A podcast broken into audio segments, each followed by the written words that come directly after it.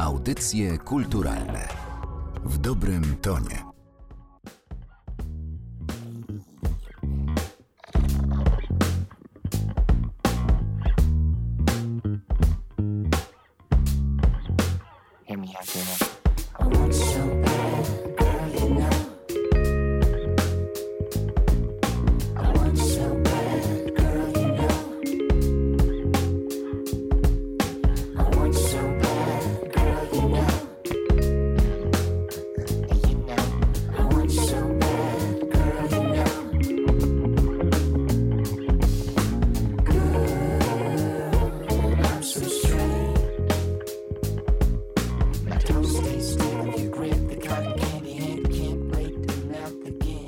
Słuchają Państwo podcastu Narodowego Centrum Kultury przy mikrofonie Martyna Matwiejuk, a w studiu ze mną Maciej Sondi oraz Jędrzej Dudek, czyli członkowie P-Unity. Dzień dobry. Dzień dobry. Cześć.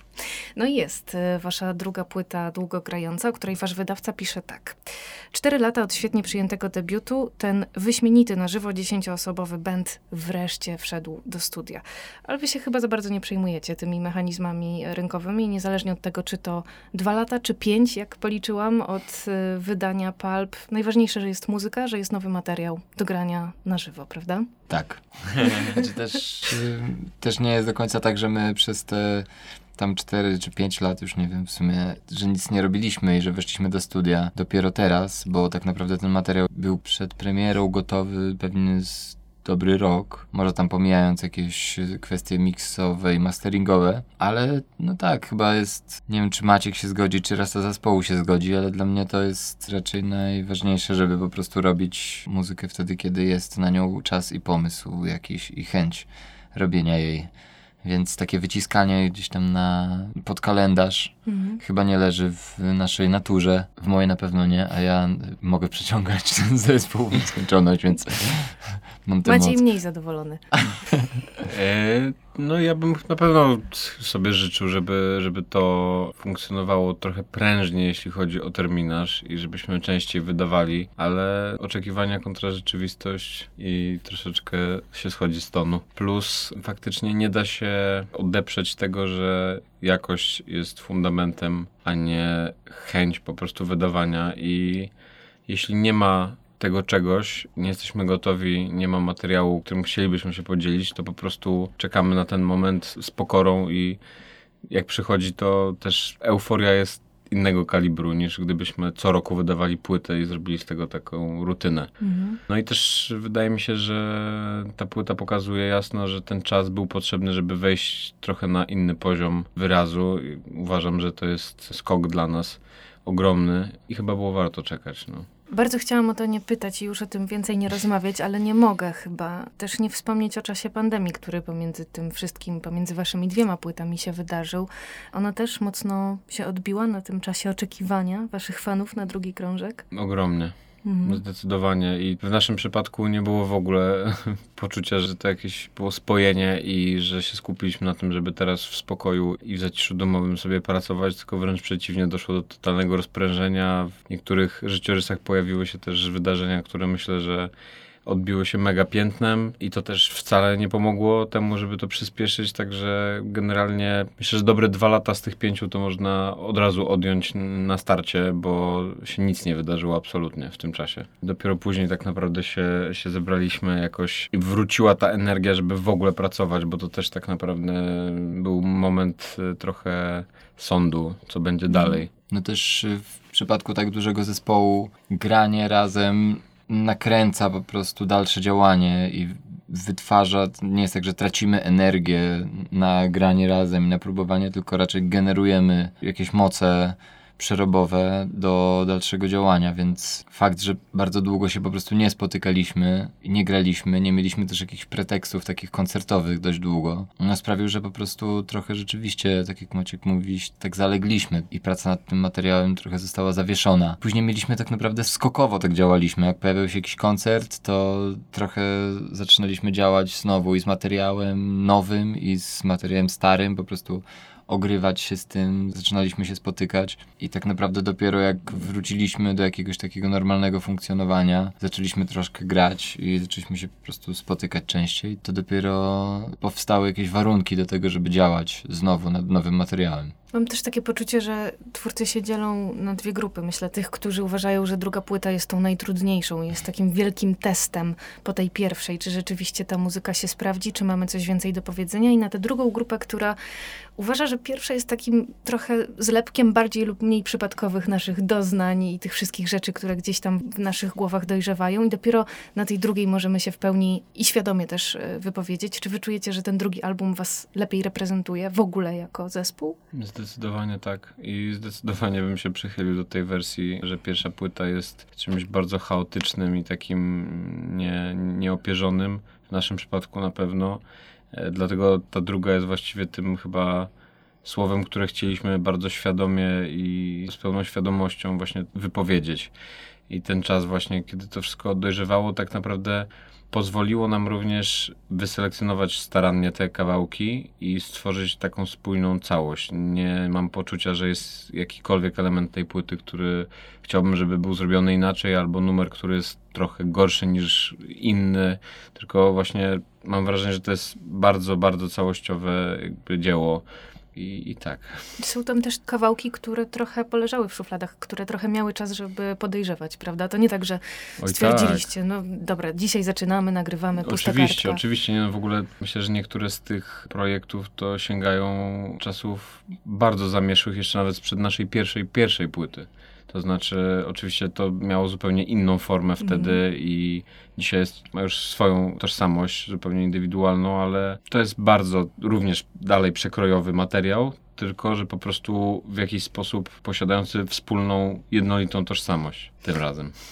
Ja z perspektywy słuchaczki mogę powiedzieć, że to jest płyta, na której jest bardzo, bardzo dużo ciepła i ona w jakiś sposób jest otulająca. Może jeszcze im więcej tych odsłuchów, to znajdę lepsze słowa, ale na pewno czuć wasze zgranie po prostu i, i taką chęć wspólnego muzykowania. Opowiedzcie może trochę o tych sesjach nagraniowych i też o założeniach, z jakimi podeszliście do tej płyty, jak chcieliście, by ona brzmiała, jaka ogólna energia miała z niej płynąć i na ile też waszym zdaniem to się udało. Przede wszystkim trzeba zwrócić uwagę na to, że nie zrobiliśmy takiej dużej studyjnej sesji, w ramach której nagraliśmy pierwszą płytę. Debiut tak naprawdę powstał, przynajmniej instrumentalne partie powstały w dwa dni pewnie, w ramach jednej właśnie takiej sesji, a tutaj przy tej płycie założenie było takie, że jak najwięcej nagrywamy w domu, jak najwięcej nagrywamy w takich bardzo komfortowych warunkach, w których nie tylko komfortowych, tak y, nastrojowo, że tak powiem, że jesteśmy po prostu w domach, ale też bez takiego poczucia, że jest z nami realizator, który nie jest y, częścią zespołu, jak bardzo byśmy nie byli zgrani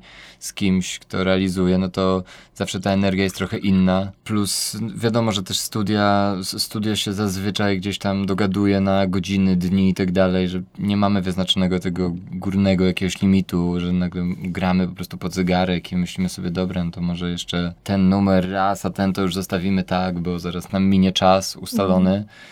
Tylko po prostu była duża dowolność i nagrywaliśmy to w domach z większym chyba poczuciem swobody. Myślę, że jeżeli jest, ma to jakieś takie właściwości otulające i jest w tym ciepło, to ja bym gdzieś tam szukał tego tutaj. Dla mnie to na pewno robi ogromną różnicę. Nagrywanie w domu kontra nagrywanie w studio gdzieś z kimś, kto tutaj czeka, słucha, realizuje. Wolę sam, sam siebie realizować i sam, sam działać, próbować na przykład stracić dwa dni na to, żeby robić jeden numer i potem go wywalić do kosza. Jednak jak ktoś inny jeszcze wkłada w to pracę, jest w studiu obecny i tak dalej, podchodzi się do tego zupełnie inaczej, tak mi się wydaje. Z drugiej Mm. strony możesz stracić dwa dni, a możesz też ich stracić 12 albo 20, prawda? Też trzeba umieć postawić te Tak. granice, kiedy to jest wystarczająco dobre. Jasne, tak. No to jest najtrudniejszy element oczywiście i tutaj akurat y, bycie w dużym składzie jest plusem, bo też są inni ludzie, którzy po prostu gdzieś tam cisną trochę i mówią, dobra,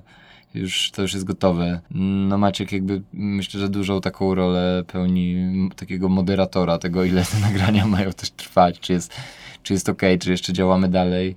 I to nie tylko nagrań tych instrumentalnych, ale też właśnie moich wokali na przykład. Tak naprawdę Maciek tutaj czuwa nad kalendarzem.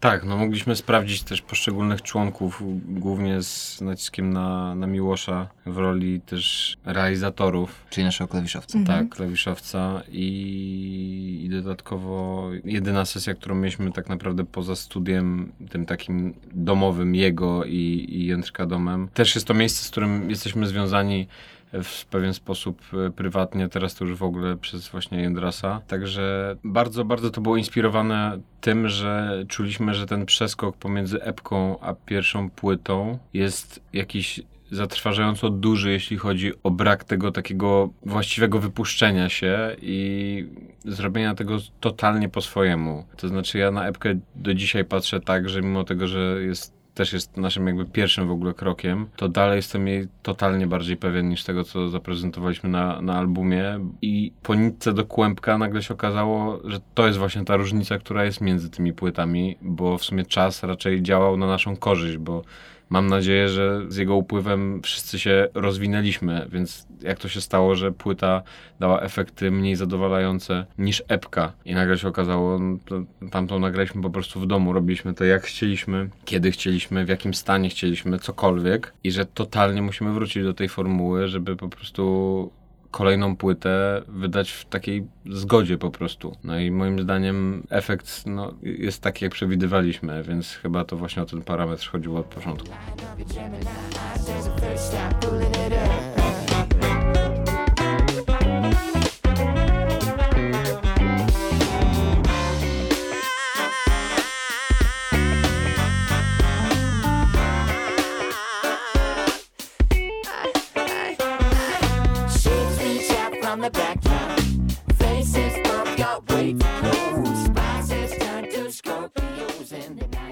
10 lat, jeśli dobrze liczę, już możemy mówić, że tak długo funkcjonuje P-Unity? Tak, tak. 10 lat to jest czas, od którego się pojawił ostatni taki, można powiedzieć, jeden z fundamentów tego zespołu, czyli Rafał, nasz perkusista. I tak lubię o tym myśleć, to znaczy teoretycznie zespół wcześniej już funkcjonował pod tą nazwą, ale od tego momentu doszedł jakiś taki właśnie element, który sprawił, że zaczęliśmy w jakimś kierunku zmierzać, a nie tylko po prostu grać dla, dla zajawy, tylko nagle pojawiły się plany właśnie koncertowe, wydawnicze, to żeby to po prostu w końcu skrystalizować w jakiś sposób, a nie tylko tak płynąć, po prostu grając muzykę. Padły już dwa imiona, to ja myślę, że jest najwyższy czas, byśmy przedstawili pełny skład artystów, którzy pojawili się na tej płycie. Miłosz Oleniecki, Adrian Manowski, Rafał Dudkiewicz, Sara Jaroszyk, Weronika Grzesiewicz, Michał Łuka, Radek Nowak, Witold Haliniak oraz obecnie dziś e, ze mną Maciej Sondi i Jędrzej Dudek. Zastanawiałam się, jak uplasować waszą płytę gdzieś na polskiej scenie i to jest szalenie trudne w ogóle ustawienie gdziekolwiek waszego zespołu, bo chyba nie ma w Polsce drugiej takiej grupy, która wyrastałaby gdzieś z tego korzenia soulowo-funkowego. Wysłuchacie takiej muzyki na co dzień? Słuchamy, ale chyba. Ja kiedyś na pewno słuchałem więcej takiej muzyki, ale jeżeli chodzi o polską scenę, no to przyznam, że nie za dużo słuchałem takiej muzyki rzeczywiście. I nie ma jej za dużo, i tam jakieś podejścia nie zawsze dla mnie były jakieś bardzo interesujące. No ale teraz rzeczywiście jest ciężko mi przywołać kogoś, kto tak aktywnie robi coś podobnego, no. Ja Może mam- z korzenia to tam ktoś wyrasta takiego funkowo-soulowego, nawet myślę, że dość dużo ludzi, ale żeby kontynuować to jakby w tej formie, no to jest, y, myślę, że scena jest bardzo mała. I też myślę tutaj pod kątem muzyki wokalnej. Zadałam to pytanie Mhm. po to, by zadać No ci tak. teraz pytanie o właśnie teksty, których jesteś autorem, bo śpiewasz na tej płycie tylko po angielsku. Tak. I teraz pytanie, czy to jest tak, że się trochę za tym angielskim chowasz, czy próbowałeś śpiewać też to po polsku i po prostu to się nie klei, Mm. bo nasz polski szeleszczy, a ta muzyka plumka. No, znaczy dla mnie decyzja o angielskim jest decyzją stylistyczną zdecydowanie, Mhm. szczególnie w tym zespole. I jak wiele razy gdzieś tam rozmawiałem z ludźmi o tym, to dla mnie często taką analogią tego jest trochę, wiem, że to jest dość radykalne podejście, no ale muzyki góralskiej nikt po angielsku by nie śpiewał i dla mnie granie takiej soulowo-funkowej muzy, która jest y, bardzo raczej, przynajmniej próbuje chyba być gdzieś tam blisko tego korzenia, śpiewanie po polsku po prostu nadaje inny ton. Dla mnie trochę jest tak, że z Polski w przypadku takiej muzyki momentalnie sprawia, że to jest trochę taka retromańska akcja, że trochę nadajesz temu ton jakichś takich big beatowych polskich zespołów, które są w ogóle ja uwielbiam, ale nie wiem, czy chcemy w tę stronę iść. I oczywiście można powiedzieć, że można próbować robić e, to na nowo, w sensie robić jakieś zupełnie nowe, nowe podejście do tego tematu, ale, Ale to by mogło chwycić teraz. mogłoby. W sensie takie big beatowe, tak, tak, tak, jak najbardziej.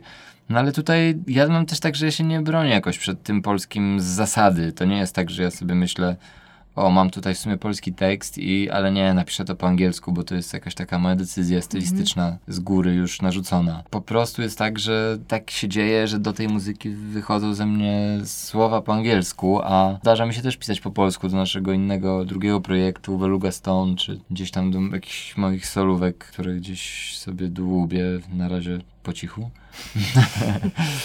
Więc ten, ten angielski to jest decyzja czysto stylistyczna. Nie jest to programowo narzucone czy wymyślone. Nawet w P-Unity były teksty polskie, które akurat w przypadku tego zespołu były zawsze rapowe. I to też po prostu było, była jakaś taka naturalna kolej rzeczy, że w tej formie ten język pasował. To jest trochę jak y, dobór instrumentu, mi się wydaje. Maciek sobie zmienia gitary między projektami, czasem między utworami, a ja sobie zmieniam języki. Ma to sens. Rozmawiacie trochę o tych tekstach wewnątrz zespołowo, czy to jest y, twoja tylko działka? Raczej nie rozmawiamy, chyba że po fakcie.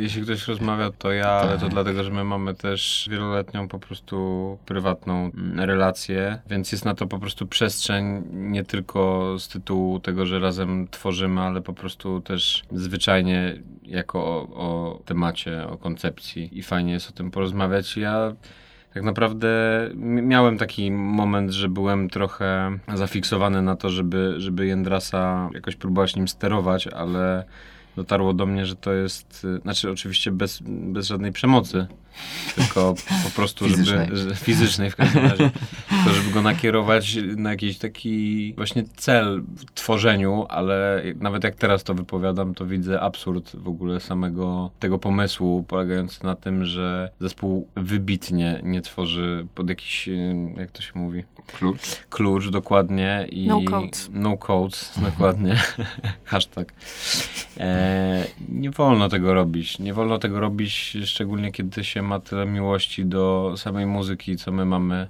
I już na tym etapie chyba wszyscy jesteśmy zgodni że nie ma tutaj żadnego zamachu na forsę na żadnym etapie. Więc po prostu robienie czegoś co będzie się wpisywać w jakieś ramy które potencjalnie mogłyby nam dać jakiś nie wiem, rozwój finansowy czy kariery jest, to jest dodatek, który się może pojawić, ale to nie, nie może być celem nigdy w życiu. I po prostu forma wyrazu jest czymś świętym i nie wyobrażam sobie, żebym, żeby ktoś przyszedł do mnie i powiedział mi, stary, chciałbym żebyś ten numer zrobił tak czy tak, bo czuję, że w ten sposób będziemy bliżej większych pieniędzy czy sławy. Bo po prostu bym tego nie wytrzymał, no. Rozumiem to, że Jędrek też tego nie robi i że wręcz ma alergię na takie podejście. To też super rozumiem już na tym etapie i w życiu bym się nie odważył z tym dyskutować. Zresztą zdarzyło nam się, może nie wchodząc w szczegóły, zdarzyło nam się, że oczekiwał nas kiedyś organizator, że zrobimy polskie wersje y, numerów, no i chyba do dziś czuję lekki wstyd w ogóle. z tego, co tam zaprezentowałem. E, Czyli to się wydarzyło, okej. No to się wydarzyło. Celowo- celowo było to, bardzo. Parodia, parodia. śladowe to było na szczęście użycie. Udało się to tak ograć, żeby jak najmniej tworzyć takich nowych hybryd. Yy, Dosłownie jeden numer zrobiliśmy, tak? Ale no to było trudne przeżycie. Nie ukrywam. A propos sytuacji koncertowych, bo też jesteście no chyba typowo e, koncertowym zespołem. Z tym nowym materiałem mieliście już kilka okazji, by się rozegrać. E, Były koncerty w Dziku, w Jasmine. Przed nami coś jeszcze. Zagracie w Gdańsku. Tak, 12 listopada będziemy e, grali na pierwszej edycji festiwalu Inside Seaside i też e, już od e, dłuższego czasu ogłoszony mamy kolejny koncert z tym materiałem w Warszawie 4 listopada w Spatifie. I z rzeczy, które są pewne na tę chwilę, to by było na tyle, a reszta się jeszcze waży. Pewnie będzie jeszcze e, kilka okazji, by usłyszeć ten materiał na żywo, nie tylko w Gdańsku i w Warszawie. Na zakończenie zapytam was, jakie to jest uczucie trzymać w dłoniach pierwszego winyla P-Unity? No niezłe, tym bardziej, że musi, Pulp też miało teoretycznie wychodzić na winylu i nawet długo podtrzymywaliśmy z wydawcą, że to się wydarzy. I trochę temat się rozszedł. Swoją drogą myślę, że przez pandemię też zresztą, bo było wskrzeszenie później tego tematu i mieliśmy coś tam działać znowu, ale to odpuściliśmy. Ja nie będę ukrywał, że dla mnie, bo przez to, że my z Maćkiem mamy drugi projekt i wydaliśmy właśnie debiutancką płytę tego zespołu Beluga Stone na winylu, to przyznam, że dla mnie tamta premiera trochę zjadła tą, tą ekscytację, ale tak czy inaczej, no to jest materiał, który tak długo powstawał i o którym tak długo rozmawialiśmy i który tak długo miał się ukazać. Nie mówię już nawet o tym, że zagraliśmy koncert przedpremierowy tej płyty lata temu, koncert y, drugi przedpremierowy też już lata temu.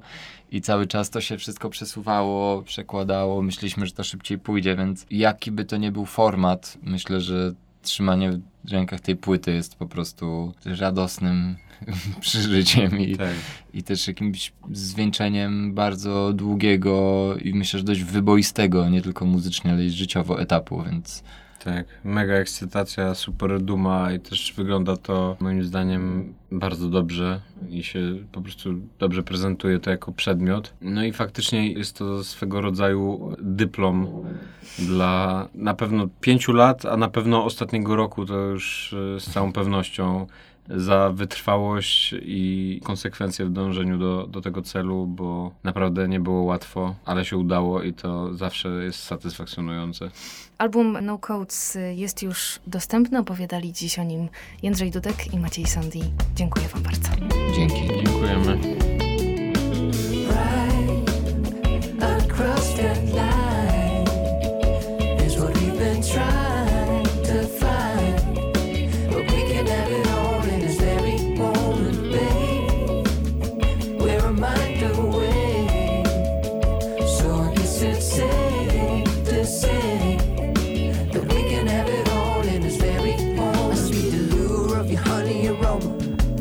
Making me wanna move for one of your daughters. All my sisters, my brothers, kids growing flora under your cover. With their hands in your sunny corona. And how we gonna get a piece back in if not the way that mama does? Audycje kulturalne w dobrym tonie.